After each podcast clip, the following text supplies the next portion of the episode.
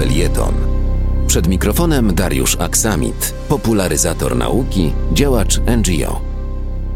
1 lipca 1991 roku Polska została oficjalnie pełnoprawnym członkiem CERN, czyli Europejskiej Organizacji Badań Jądrowych. Gdyby komuś przyszło do głowy, a co mnie obchodzą badania jądrowe i fizyka cząstek elementarnych, to szybkie pytanie, kiedy ostatnio korzystaliście z www stron internetowych komunikujących się w protokole HTTP napisanych w języku HTML. Te właśnie narzędzia zostały opracowane w CERNie w 1989 przez Tima Berners-Lee, który wtedy pracował w CERNie nad usprawnieniem wymiany informacji pomiędzy naukowcami opracowującymi dane z eksperymentów. Sieć www to tylko jeden z przykładów tego, jak rozwój badań podstawowych, czyli takiej nauki u jej rdzenia, prowadzi koniec końców do zmieniania naszego życia, bo można by tu mnóstwo wymieniać o tym, jak rozwój akceleratorów, to, to też rozwój akceleratorów do radioterapii, rozwój de systemów detekcji, to też rozwój czujników, którymi jesteśmy oprzyrządowani chociażby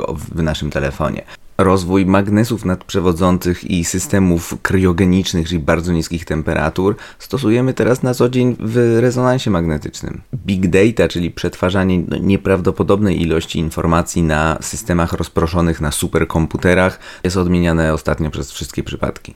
Takich przykładów z zakresu rozwoju techniki, elektroniki, fizyki ciała stałego, de systemów detekcji itd., tak itd. Tak można by mnożyć, ale wróćmy do samego sedna. Po co w ogóle powstał CERN? Po II wojnie światowej większość Europy była zdewastowana, a naukowcy zostali wyssani w ramach drenażu umysłów przez Stany Zjednoczone.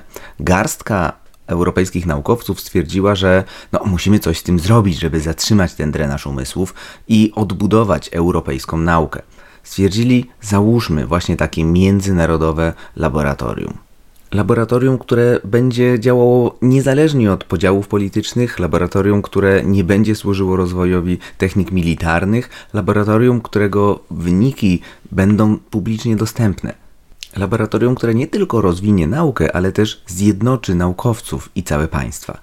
Tak też się okazało. CERN okazał się jednym z narzędzi pokoju w Europie pokojowa, sprawna kolaboracja okazała się tak skuteczna, że nawet w czasie zimnej wojny naukowcy radzieccy i ci z zachodu wspólnie spotykali się pracując. Było to jedno z niewielu miejsc na świecie, gdzie swobodnie mogli współpracować. Na dowód, że zatrzymanie drenażu umysłów udało się, można przytoczyć historię, że pierwszym dyrektorem generalnym, gdy w 1954 roku kraje założycielskie ratyfikowały umowę, został Felix Bloch, który w 1933 roku musiał emigrować z III Rzeszy ze względu na ich rasistowską politykę, ponieważ jego rodzice byli Żydami. Później pracował w projekcie Manhattan.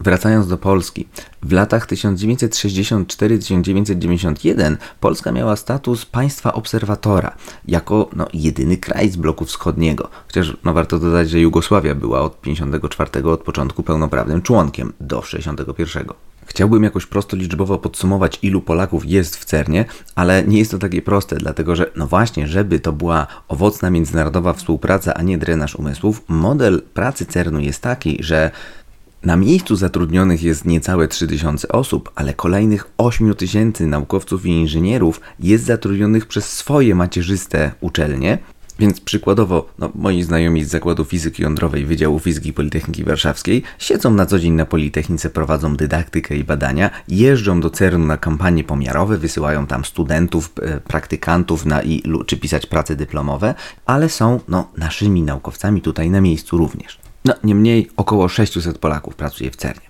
Nie sposób tu wymienić wszystkich ich zasług, ale to co warto podkreślić to, że od 2013 roku przez dwie kadencje profesor Agnieszka Zalewska z Instytutu Fizyki Jądrowej PAN w Krakowie była przewodniczącą Rady CERN. Była nie dość, że pierwszą kobietą na tym stanowisku, to też jedyną badaczką z Europy Środkowo-Wschodniej piastującej taki urząd. Podsumowując, świętujmy, że Polska od 20 lat jest pełnoprawnym i aktywnym, zaangażowanym członkiem największego przedsięwzięcia naukowego na świecie i nasi naukowcy również tam pracują z korzyścią dla nas wszystkich. Wspieraj niezależne Halo Radio, które mówi wszystko. www.halo.radio ukośnik SOS. Dziękujemy.